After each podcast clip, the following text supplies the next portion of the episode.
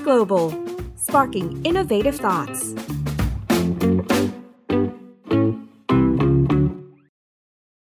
Hello, Akshay. Thank you so much for joining us here on our podcast. Um, definitely a privilege for us to have you here on our series uh, because cybersecurity is quite an important topic for any company.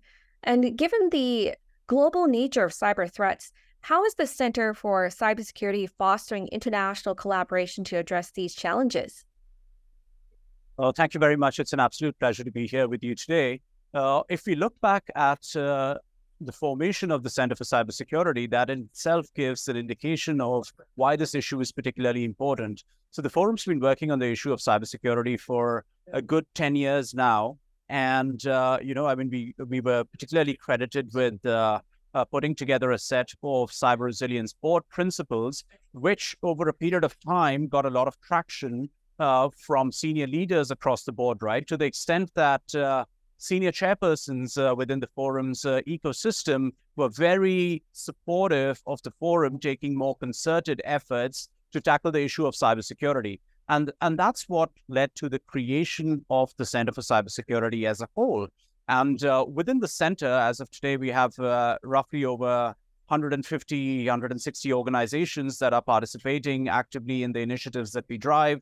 These come from a mix of the public and private sectors overall, uh, and we're focusing on three key priority areas. The first one of them is all about, uh, you know, building cyber resilience. Now, uh, for anybody following cyberspace over the years, uh, the issue of cyber resilience is one that has become particularly important. So it's uh, it's an acknowledged fact that there are lots of incidents that are taking place. Uh, we're seeing, you know, I think a proliferation across the world, and in the face of that, you know, I mean, there is no such thing as 100% uh, cyber protection, right? So the conversation has shifted more towards resilience and what is it that we can do to bounce back from these incidents, and that's the that's what makes us more cyber resilient, right? Uh, so uh, the first pillar focuses a lot on that. Uh, obviously, we have our foundational bodies of work, such as the board principles that are uh, fundamental over there. But then, in addition to that, we also do a lot of work with uh, uh, different sectors. So, for example, you know, our work on cyber resilience with the electricity industry, the oil and gas industry, manufacturing, to name a few. The second pillar that we're working on is around strengthening global cooperation, and we do it at two levels. The first is around uh, cybercrime, where we have an initiative called the Partnership Against Cybercrime that brings together law enforcement agencies together with the private sector to see how we can systemically disrupt cybercrime? How can we collaborate to make sure that we're uh, you know, trying to stay ahead of cyber criminals in terms of how the threat actors are evolving, right? Uh, the second key initiative that we're focusing on is around uh, uh, building uh, cyber capacity or really sort of bridging the cyber talent gap. And here the idea is how do we bridge this gap that exists in the workforce? And how can we bring more people into pursuing cybersecurity as a career option? The final pillar of work that we focus on to address cybersecurity is more around navigating cyber frontiers, uh, which is really all around how do we anticipate some of the threats on the horizon and how can we stay ahead? You know, one of the flagship bodies of work that we come out with year on year is our report called the Global Cybersecurity Outlook that puts together perceptions of business leaders and cyber leaders in terms of how the cyber risk is evolving, what are some of the best practices that we need to undertake, and what are really the gaps, right? Uh, in addition to that, we also work with uh, some of the new technologies that are making a foray. So, for example, uh, when quantum computing is a reality, what are the kind of security related risks that it will project? So, these are just some examples of things that we work on. You know, that's interesting. The the point that you said that you've been doing this for about a decade because so many things have changed and um, it's going to be definitely interesting as to what is next as what you've mentioned uh, and the perspective it perspective of the situation has definitely changed meaning that you cannot uh, have 100% security you have to have resilience so, how do you see the evolving cybersecurity landscape impacting global economic stability and growth in the coming years? No, I think that's a, that's a great question. So, the World Economic Forum, on a year-on-year basis, publishes the Global Risks Report, which is particularly well known. Uh, and widespread cybercrime and insecurity tends to feature among the top 10 risks over there. Now, if we are thinking about cybersecurity as an absolute threat, it is absolutely there. Uh, the second element is more about how cybersecurity is a threat multiplier. So if we think about um, if we think about uh, an energy crisis, for example, we know from the Colonial Pipeline incident that it pretty much paralyzed uh, the east coast of North America. Uh, if we look at a food crisis, JBS is a classic example of an organization that, when it was hit, led to disruptions in the food supply chain uh, across a large part of uh, North America. And uh, finally, it is a well known fact that any economic crisis is invariably uh, coupled with an increase in uh, cybercrime. So, if we think about all of these factors and if we look at the landscape that we're living in, uh, cybersecurity continues to be a persistent threat, right? Mm-hmm. Uh, we if we look at some of the emergence of new technologies, you know, I mean, uh, artificial intelligence and generative AI has come into the mix now, and obviously is raising concerns about, you know, how some of the attack vectors can increasingly become more sophisticated. How can threat actors leverage the technology uh, to uh, come up with more sophisticated uh, attacks at pace? Similarly, if we think about the quantum piece, as I was mentioning, uh, there's a, there's a nice analogy there, right? So if we if we think about uh, Y2K, uh, the impact was a bit unknown. The timeline was definitive. If we think about quantum, it's it's the reverse. We can somehow anticipate some of the risks, but what is challenging is to know the timeline at the moment because of varying pace of developments, right? But say for sake of argument, we had the ChatGPT moment of quantum, all of a sudden there would be significant security concerns that come along with it. Um, one of the things uh, that uh, core to your center is uh, the, the, the collaboration that needs to take place through the various communities that you work with. Uh, can you elaborate on the role of public-private partnerships in advancing the cybersecurity agenda, especially from the perspective of the WEF? Absolutely. So cybersecurity is a global problem, right? It's it's a well-known fact. If we take the case of cybercrime, uh, the technical expertise, it's it's perhaps fair to say that uh, the private sector has significant technical expertise. Having said that, the mandate to prosecute lies squarely with law enforcement agencies. This is just one example of why, uh, in the area of uh, cybercrime, it's it's just ripe for public-private cooperation the technical prowess married with the mandate to prosecute cyber criminals makes a very nice case for public-private uh, cooperation to thrive. Uh, if we think about different domains, you know, I mean, if we if you're looking at uh, uh resilience in the energy sector, now energy is a critical infrastructure sector, and each and every economy relies on that for the functioning of lives as a whole, for functioning of society overall, right? So it's it would be unfair to say that uh, security and resilience of the energy infrastructure is a responsibility of the private sector entity operating the grid or operating, you know, I mean, really the uh, transmission mechanisms alone. So it's it's definitely a shared priority and therefore an area where we need public-private cooperation, and that's exactly what we're trying to promote within the World Economic Forum's platform. So, for example, if we take the cybercrime uh, instance into, into, into the equation, we have, as I mentioned previously, the Partnership Against Cybercrime Initiative, uh, which tends to foster public private uh, collaboration on uh, disrupting cybercrime at scale. If we're thinking about uh, resilience across uh, industries, we have good examples of initiatives across uh, the oil and gas, electricity, or the manufacturing sectors Similarly, there's another big problem, which is around the dearth of cybersecurity talent. And there, you know, through our Bridging the Cyber Talent uh, Gap uh, initiative, uh, we are very active in terms of bringing together both actors from the public sectors, be it governments, civil society, academia, together with private sector to see what can be sustainable approaches to bridge the gap that exists in cybersecurity talent as of today. You know, that's a big challenge. I just wanted to follow up on this question. Um, what would you say is the key to, um, you know, fast tracking this collaboration or making it more smoothly? So essentially, I think in terms of the collaboration, right, it's it's no different from how we see collaboration in the physical world. It's it's essentially all about trust.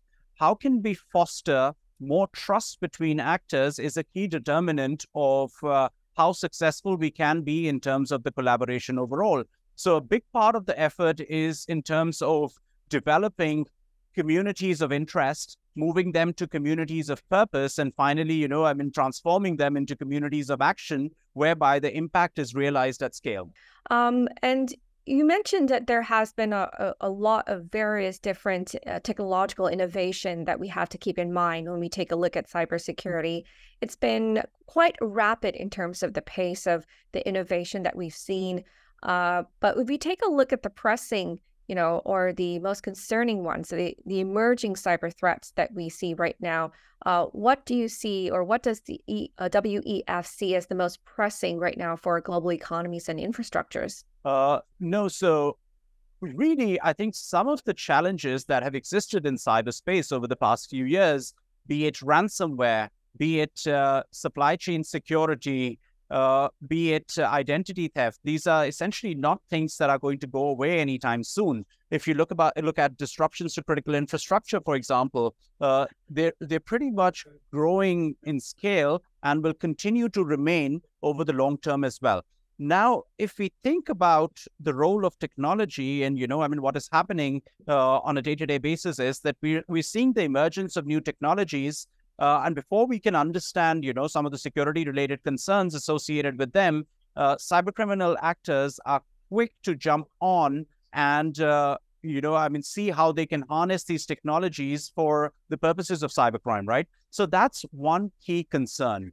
Uh, the second is uh, collaboration is essential. However, when we think about uh, barriers to collaboration, there are also many, especially as we think among, you know, I think the good guys. On the other hand, we know for a fact that cyber criminals uh, are innovating at scale and they don't really have the same barriers to collaboration as our more mature institutions impose upon us as it pertains to collaboration, right? So I think those are some of the big challenges that make it uh, very hard to resolve some of the issues that we are facing in cyberspace today.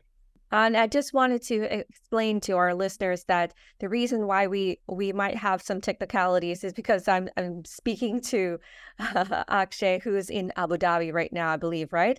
And uh, we're talking uh, across the sea. yeah, it, it, seems quite busy there as well. Global Cybersecurity Forum, but yeah, uh, yeah, I think it's uh, it's it's a bit of a break here, and lots of people, and uh, yeah, just trying to get it in places is yeah. a challenge but you know eh, we're so happy we're so happy to have you uh, on our on our series anyways on our podcast um moving on um how is the WEF's uh, Center for Cybersecurity working towards increasing cybersecurity awareness and education at both the organizational and individual levels globally? Because I'm sure this is one of the biggest priorities that can make a difference, right? Yeah, absolutely. You know, I think the the biggest thing to resolve is awareness and eventually, you know, I mean, channel that awareness towards incentivizing people to come into the workforce because we really, really need good people in cybersecurity at this point in time. So if you think about awareness, you know, I mean, societies are digitalizing at scale, and it's extremely important that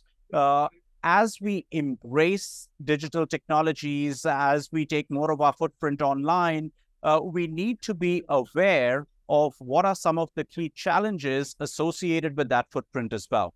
What are some of the ways by means of which we need to stay secure as we access services such as banking and the likes, right? And also be aware that there are lots of uh, uh, cyber frauds that are ongoing. And in the face of that, you know, I mean, what are some of the hygiene practices that need to be embraced? To that extent, uh, through our platforms, we do publish a lot of uh, articles, you know, I mean, that are uh, in global public interest. In addition to that, we have uh, a global coalition for digital safety, which is essentially a multi stakeholder initiative that seeks to take various efforts to see how we can curb online harms as they may be. Lots of uh, leading organizations, both from the technology industry as well as you know law enforcement, such as Interpol and all, are very actively engaged in that particular effort.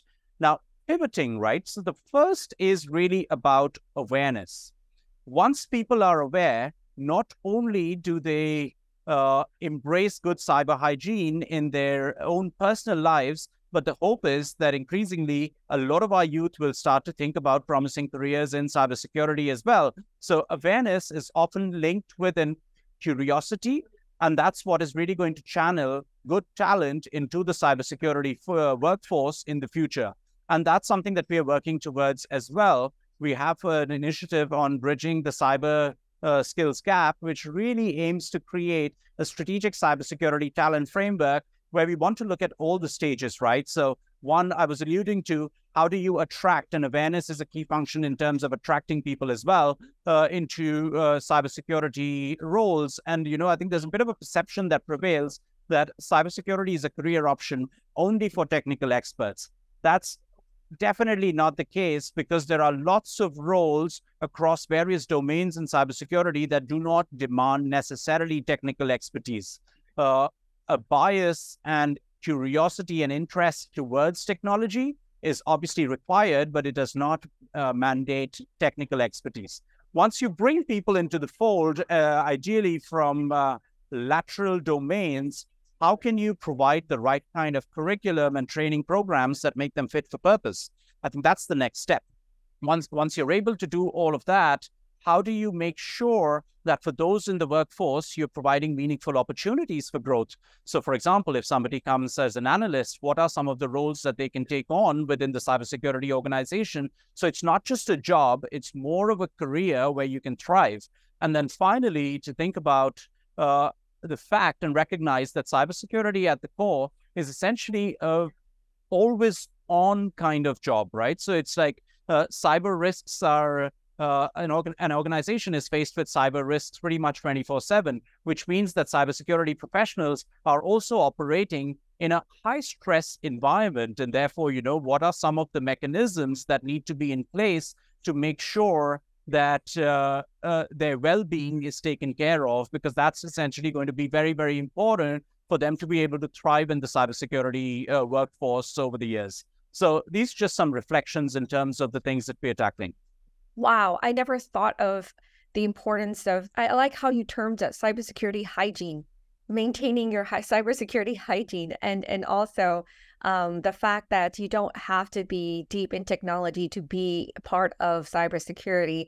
Um, lastly, I just wanted to leave our conversation with something that our listeners can take away because uh, most of our listeners, I would say, are probably either startups or company owners or those in the corporate corporate side. Um, what is your advice for for companies that are, are worried or, or want to be updated with uh, cybersecurity and and being able to uh, counter any of the cyber threats out there? So I think I'd leave you with uh, two things primarily. Uh, the first that cybersecurity is not a technological problem. Cybersecurity is a leadership issue and therefore demands the attention of senior leadership within organizations.